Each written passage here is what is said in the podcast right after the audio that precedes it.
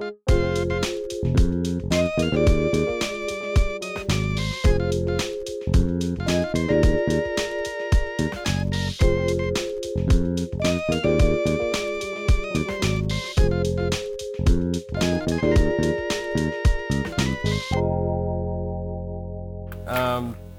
we kind of just been uh, moving through the storyline of uh, the end of Jesus' life on earth, um, his uh, triumphal entry into Jerusalem, the Easter story, um, when he, uh, the resurrection, how he reinstated Peter.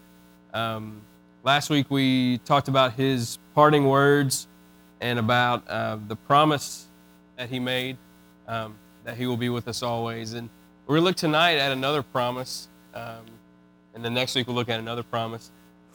After that, I have no idea. So um, that's as much as I can give you at this point.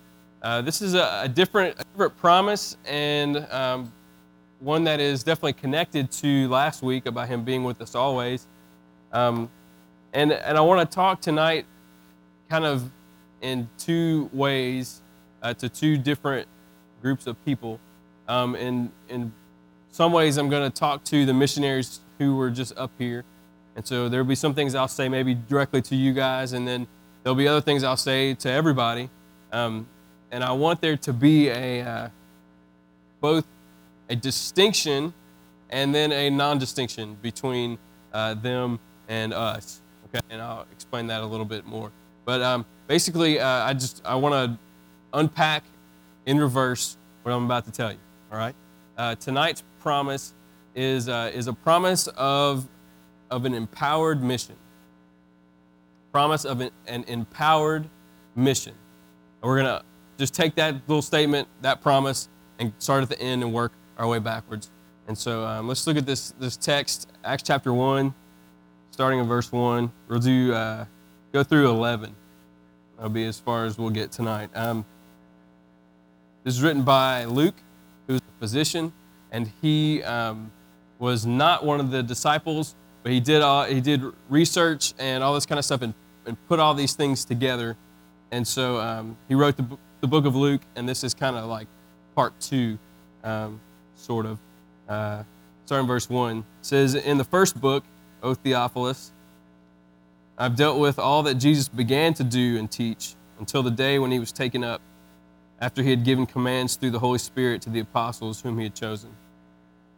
He presented himself alive to them after his suffering by many proofs, appearing to them during 40 days and speaking about the kingdom of God.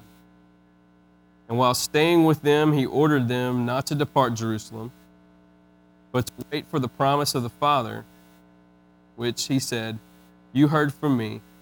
For John baptized with water, but you will be baptized with the Holy Spirit not many days from now. So when they come together, they ask him, Lord, will you at this time restore the kingdom to Israel? And he said to them, It's not for you to know the times or seasons that the Father has fixed by his own authority, but you will receive power when the Holy Spirit has come upon you. And you will be my witnesses in Jerusalem and in all Judea and Samaria to the end of the earth. And when he had said these things, as they were looking on, he was lifted up, and a cloud took him out of their sight. And while they were gazing into heaven as he went, behold, two men stood by them in white robes and said, Men of Galilee, why do you stand looking into heaven? This Jesus who was taken up from you into heaven will come in the same way as you saw him go into heaven. All right? So he's gone out of here, okay? And so there are the. Uh, uh, the apostles and uh, his disciples and all his followers are, are there. And um, I mean, that's it. There, there he is. He's gone. And so he's told them, we looked at the, Matthew 28, uh, that he has all authority and he sends them out to go and to baptize and to make disciples and to teach people the way that he taught them. He says, and I'm with you always. And that's a promise we looked at last week, you know, that he is over, he has authority over everything that you could possibly imagine, and how that frees us to uh, walk through life knowing that, that anything that comes our way, that He is right there with us. And so that was one promise that we talked about standing on, and how last week was kind of like kind of talking about how a lot of times we stand on promises that God never made us. But that's a promise that you can stand on. That no matter what happens, He is an authority over it, and that frees you to walk through it knowing that He is with you in all things. And so as we're as we're going through life, um, you know, that's one part of the Great Commission was that, but then the other part was to go and to make disciples. And if you're anything like me, when you, when you hear, you know, go and make disciples, and go and be a witness, and go and all this kind of stuff, um, it's a little bit intimidating. It's a little bit, um, I don't know. Like, it, it, if you've been in church for a long time, it's almost like one of those things that you've heard so much that it almost kind of loses its meaning, you know. Sort of the way, like, you know, John 3.16 has kind of, uh, if, if you've heard that for years and years and years and years and years and years and years and years, and years maybe it doesn't have the same impact that it should. You know, it's like a song, it's like Amazing Grace, or like someone saying, Hey, God loves you. You know, these really powerful things, but sometimes maybe we've become a little callous to it. So we look at this big command to go and to be a witness for the Lord. Sometimes I don't really know that, that we, um, we know what to do with that. Let's look, let's look back at, at verse 8 because this is the one, this is the verse I kind of want to pick on a little bit, all right?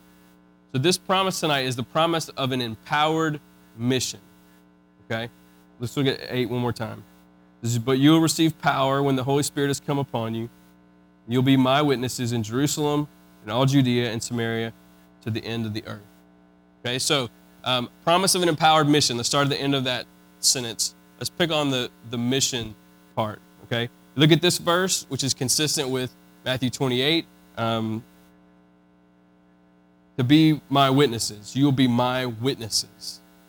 So start thinking, like, what does that mean to be a witness? I grew up in a Southern Baptist church, and so um, to us, growing up for a long time, witnessing meant that you, like, there was a time when literally this is what it meant in our youth group, okay?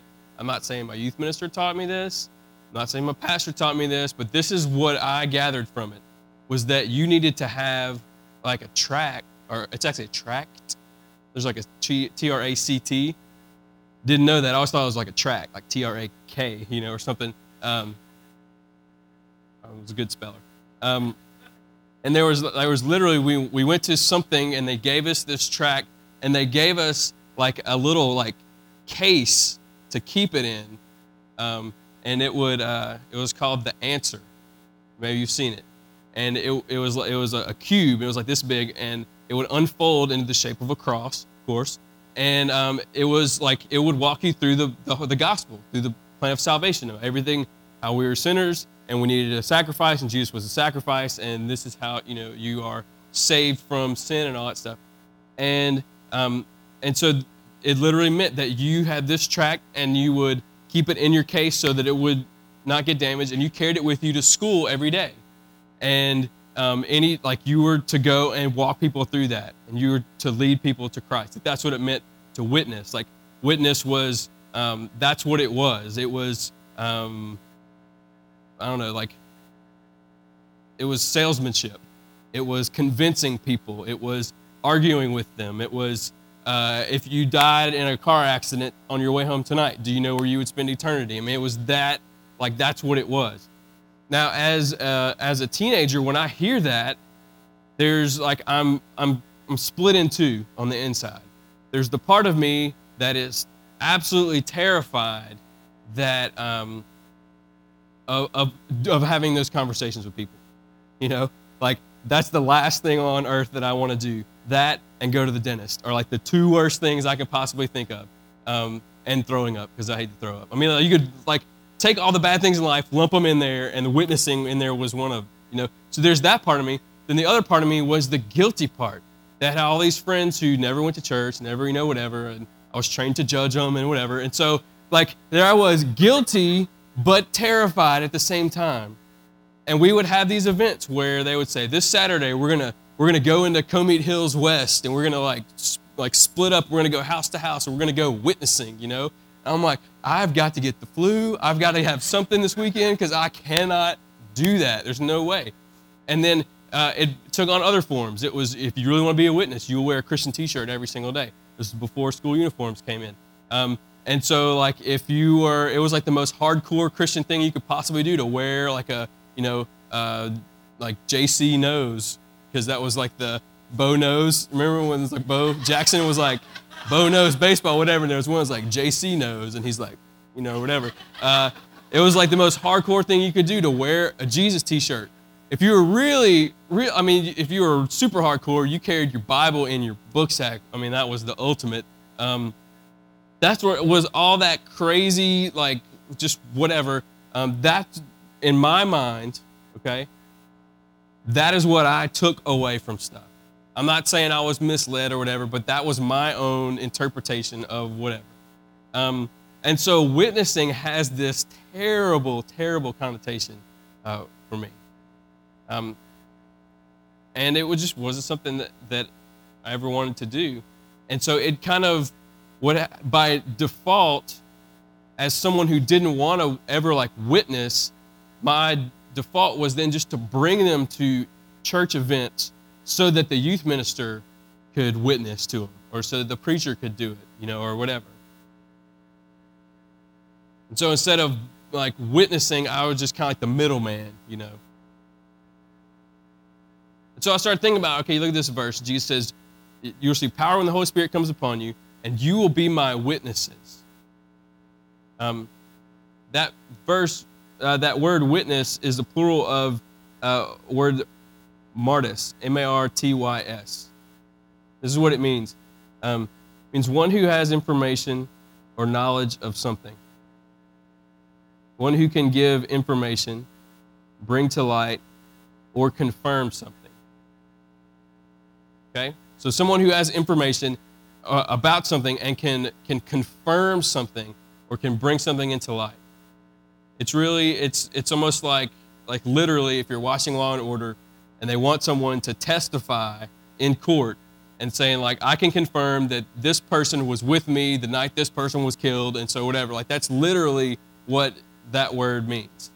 In Hebrews 12, when it says we're surrounded by a great cloud of witnesses, what that, that connotation, it's the same word that's being used. It, it not only means knowledge, but it means knowledge gained through experience. It's, these are people who have an, an experiential knowledge of the faith.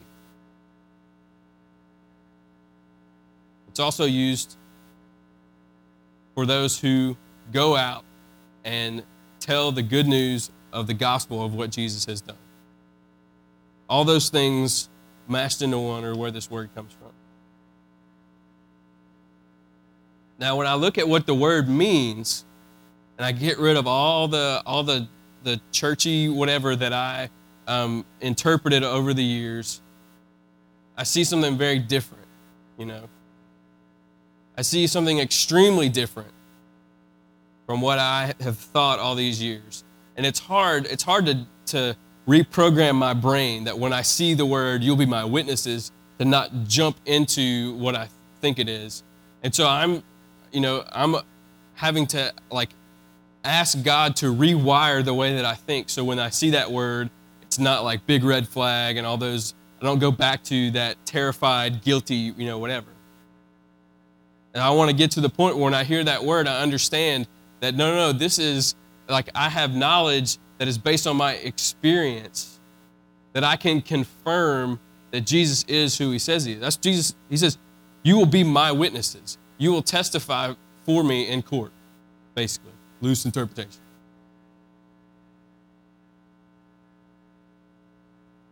You'll, you'll crawl up into the, um, like up there next to the judge, and you will confirm and you will bring to light that based on your experience that you can you absolutely have knowledge that I have done what I've said. That you can get up there and you can say that. He's telling them you will begin in Jerusalem and you will scatter out from there, basically confirming that I am who I am.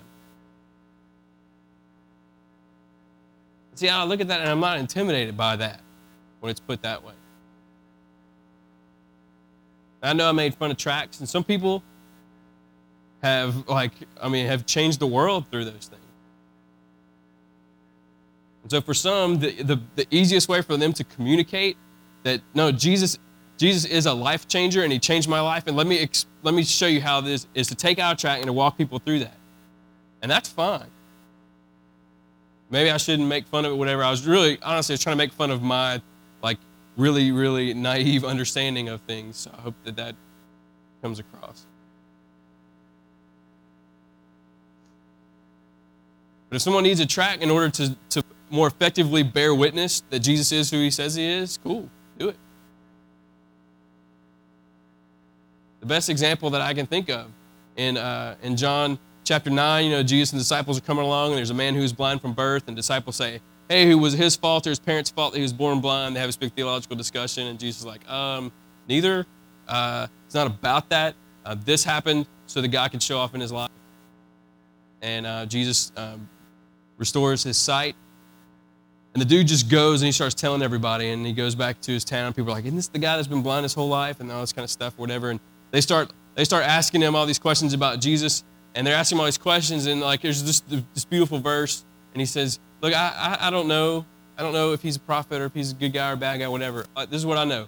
I used to be blind, and now I can see, and he is what lies in between those two things. He was a witness. He testified. He had experiential knowledge that Jesus is who Jesus says he is. Just that simple. So the promise of an empowered mission, the mission itself is simply to live your life communicating that. And that's going to show up in very different ways for each one of us. There are some people who are wired up to go, and they are like, they just have those personalities that push forward in conversation. Cool. It means God wired them up that way. Some people are a little more stealth. Some people are, are, are um, they, they love their coworkers, they love their neighbors, they love people.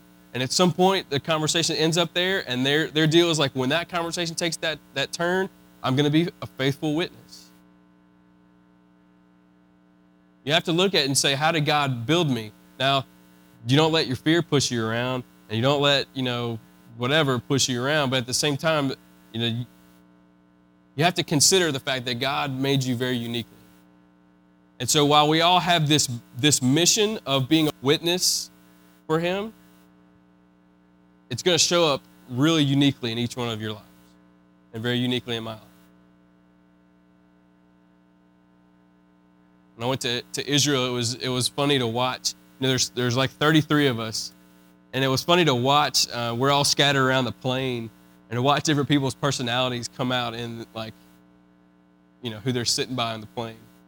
Because after like our first flight, we get off the, the, the, plane and I see somebody who, and I don't really know a lot of people in this group. Okay, I know two people, three people in the, out of the 33. Um, and so I see somebody, I'm like, I'm pretty sure that that dude is with our group, but those two people he's talking to are not with our group. It's because he had made two new best friends and new Facebook contacts on the plane, you know?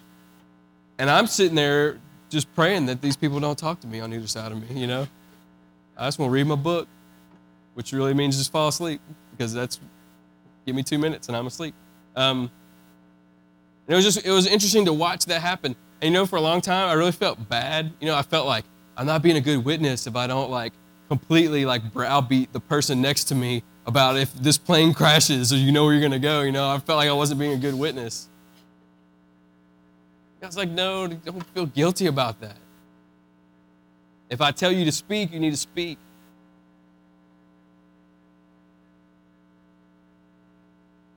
That's, that's the mission to bear witness. Say, based on my experience, this is how my life used to be, this is how my life is now, and Jesus is the, is the changing factor in my life. So that's the mission. And Jesus says, You'll be my witnesses in Jerusalem, Judea and Samaria, and the ends of the earth. Look, look, at verse 8 again. That's what he says. You will be my witnesses in Jerusalem, and Samaria, to the ends of the earth. Now, uh, a big deal has been made about the fact that that, is, that has like an outward progression to it. That they're in Jerusalem, and it spreads geographically to the, these region of, uh, regions of Judea and Samaria, and it goes all the way out there. But basically, you can, you can another way of saying that is uh, everywhere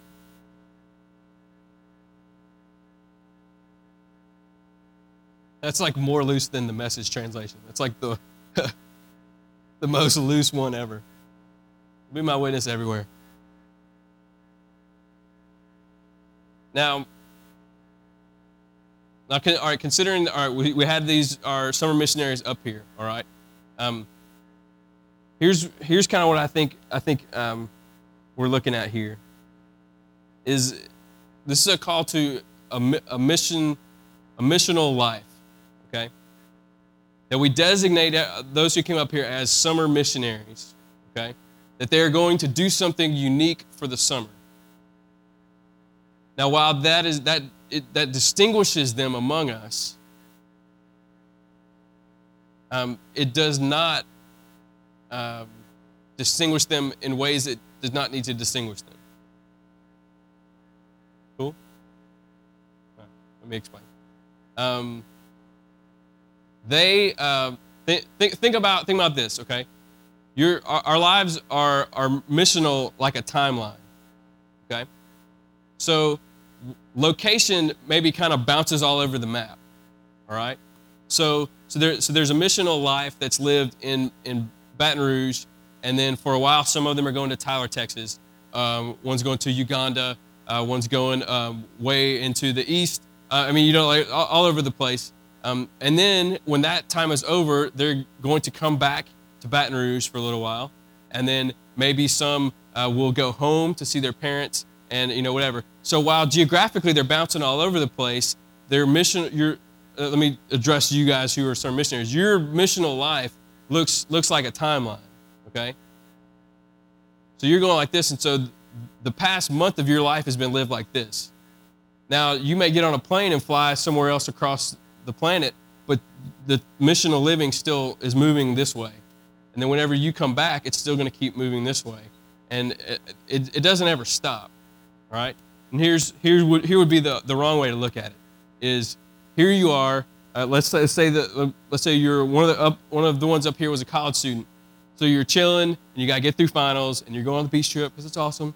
And then uh, you leave and so then you go and, and you get to Pine Cove or Sky Ranch and your missional life begins. And so there it's going, it's going, it's going. Week one is done and you have like 12 hours off and you can completely unplug and whatever. And so see, this is stopped right here and then week two, stop. Week three, stop. You know, whatever. Let's say like you, you make it through the end of the summer, then you get to check out for a little while and whatever. There's no there's no starting and stopping in a missional life.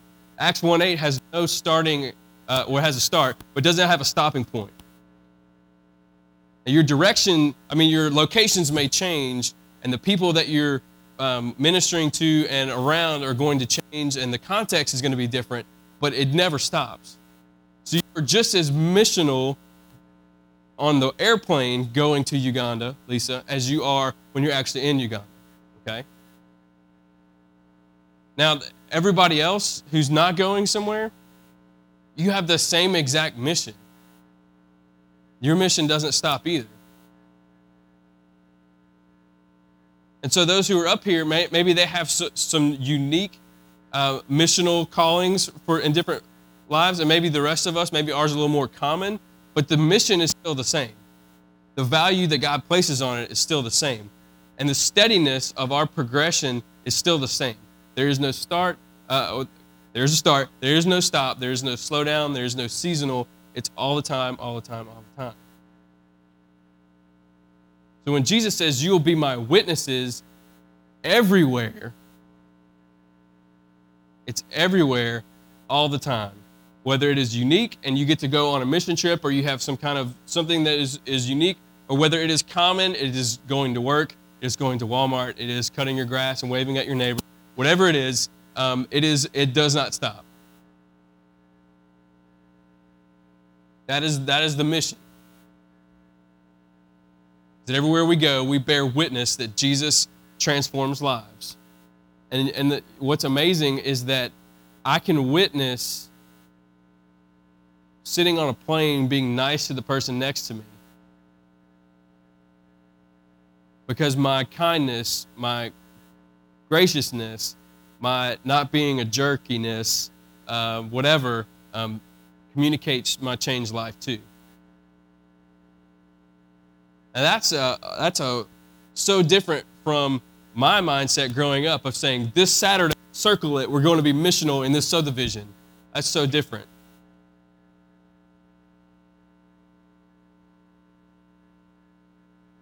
Now, simplicity of the mission uh, is one thing, but I, I can look at it and say, even though that is simple, it is still a little bit intimidating. Okay? The promise of an empowered mission. Okay, so that was mission. Let's back up to empowered. Okay? Look at verse, look at 1 8 again. But you'll receive power when the Holy Spirit has come upon you. You receive power when the Holy Spirit has come upon you. Okay? Um, oh, when we were at CentriKid, the first time we went to CentriKid, the camp pastor was up there preaching, and uh, this was the verse. This was like the verse for the week. And um, he was talking about how, uh, you know, he said, he said, when you watch a movie and you see a special agent, you know, like a spy, or like a James Bond or whatever, um, like before they go on a mission, they're given um, all the tools and all the training that they need to accomplish it. You know, he said they're given passports, they're given like special gadgets, they're given maps, they're given, you know, the blueprints of a building, they're given who the bad guys and like who they are and where they're from and like what their skills are and they all this kind of stuff. And I was sitting there, I was like, that's really good. I'm going to use that one day in a sermon today. Um, and I was like, I was that was so great. The kids were like, yeah, that's true, that's true. You know, and so he says, so, so God in this verse he's saying like that he's going to give them power to go on the mission. That's really cool. So I started thinking about that uh, this week, and I was was thinking, you know, you know, you take the best special agents. Uh, I realize that they all have the initials J and B, which is awesome. Um, so if your name, if your initials are J and B, then you have a special destiny in front of you. Um, James Bond, Jack Bauer, uh, Jason Bourne, you know, whatever. Um, these guys, I was thinking about, I was like, you know, they have all this training, but but here's the thing. They have the training, they have the passports, they have they can speak all the languages, they can do all this stuff if Jack Bauer and I went through the same training, same gadgets, same everything that was there, that was completely available, and for some reason we wound up having to fight each other, it would be ugly. It would be. And, and so I started thinking about it. I was like, okay, I agree with what the guy said at CentriKid. I do. But I was like, there's, there's something that's not there. There's, there's something that's not quite the same. Because not just anybody can be a special agent. I cannot be a special agent. Why? I know you're asking the same question. um,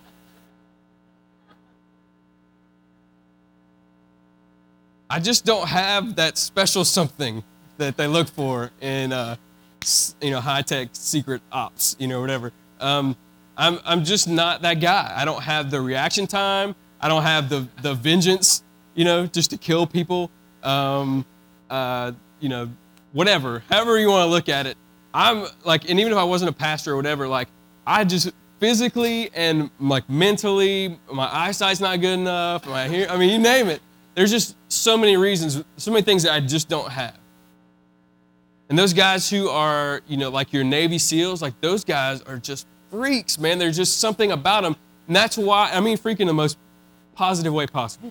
Um, that's why there's so few of them. That's why it's so hard. And that's why we all watch those like Discovery Channel things about Navy SEAL training because we're like, how can these guys, like, how do they do it? There's, they have that special something that makes them successful.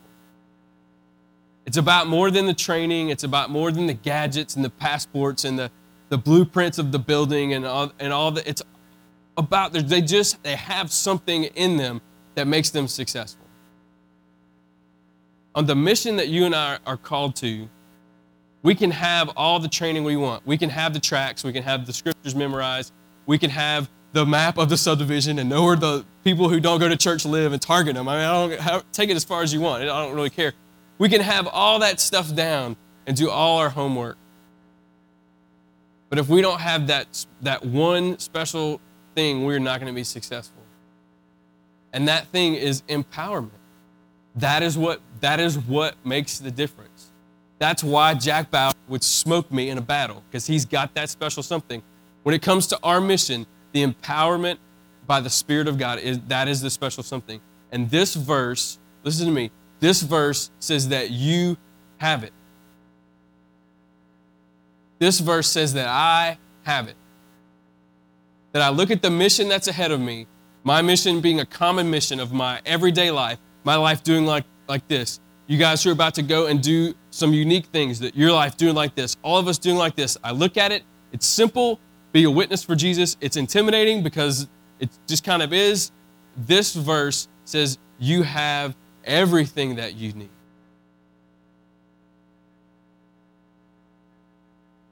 That they've not given you all this training and all this kind of stuff and dropped you in the middle of nowhere without you having the one thing that's going to make it click.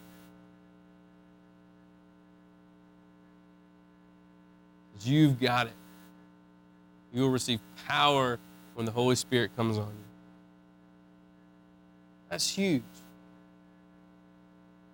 I know how it is because a lot of times we look at we look at our the the mission that is before us and we look at our work environment and our neighborhoods and all this kind of stuff and we feel like, oh, I've already messed this up, or how can I do this and this and this? And there's so many things that we see out there. You guys are going to serve. You look at these these kids that are going to come in to camp staff, and they're, you know, you don't know them, and you're intimidated. Maybe you're going to another country. Maybe you're going to do whatever, and there's all these things that you're, you know, just worried about, and all this kind of stuff. All these things that intimidate us.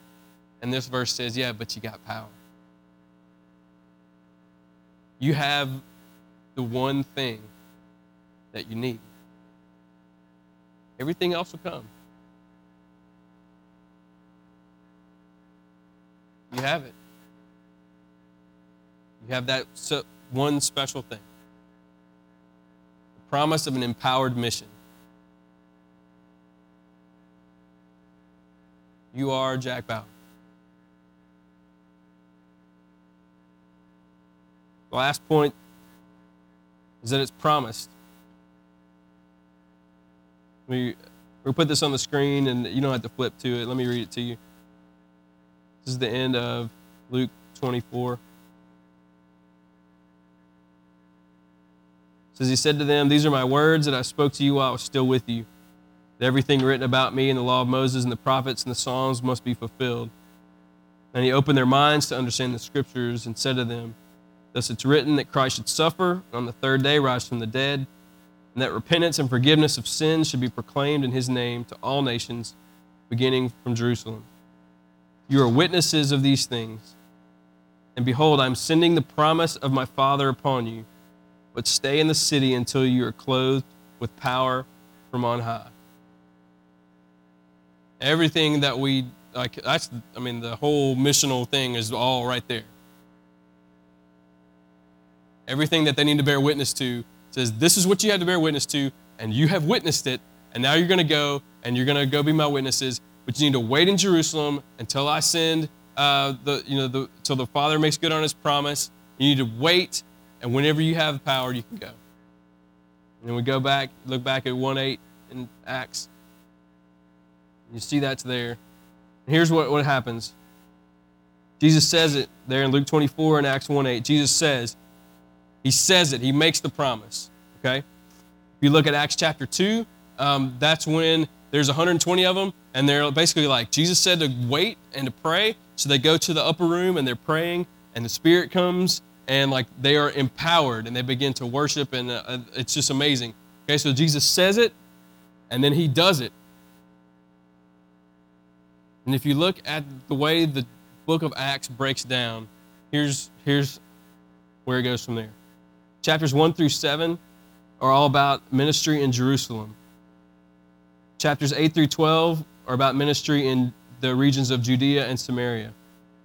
Acts 13 through 28 are about ministry that expands out from there to the ends of the earth.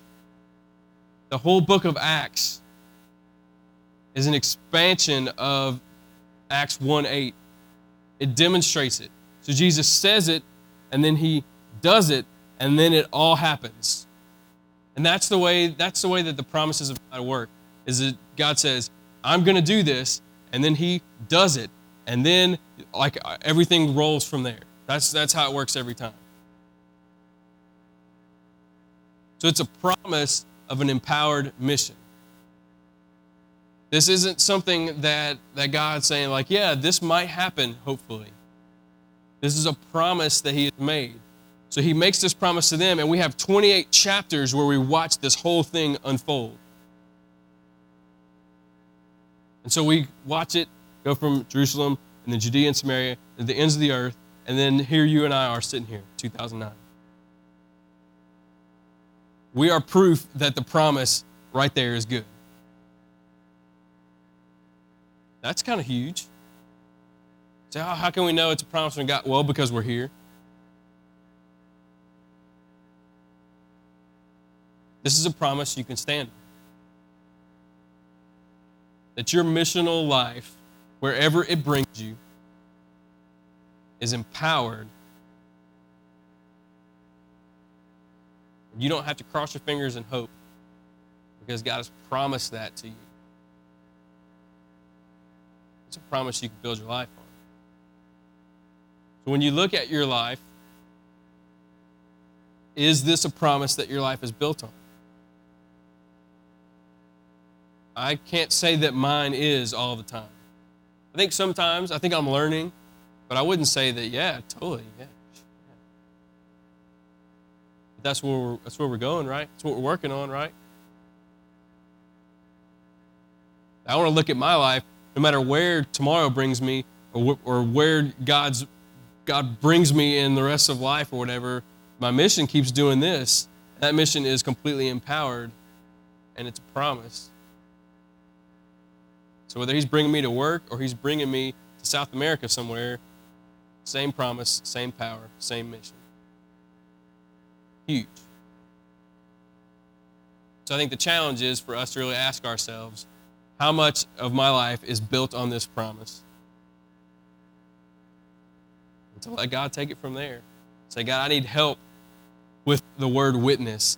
I need help with my life being continual and not stopping and starting. I need help to see it, my life through Acts 1 8. Start there. God will take you and He will He'll run with it. So here's what here's what we're gonna do. This is the way we pretty much normally do things. We're gonna uh, let you kind of sit for a minute and think about this, because I know what happens. Because as soon as we're done and you start seeing people and whatever, and things kind of go. And, we need sometimes we need time for things to marinate just a little bit. So we're gonna let them do that. We're gonna let you sit for a second, and then we're gonna sing. We're gonna sing some songs that are specifically about this. And I believe as we do that, some God just He He moves. And so just be, just be responsible with these minutes that we have. Let me pray for us. Um, God, we love you, and um, God, we're thankful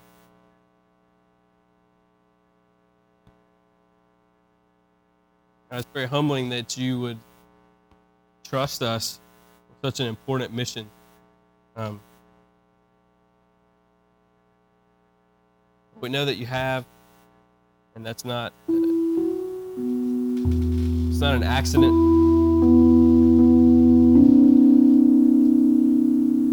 God, um,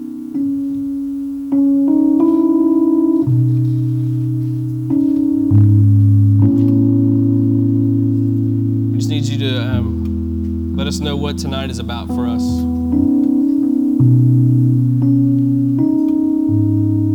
If we need to be challenged, I pray that you do that. Just move us forward.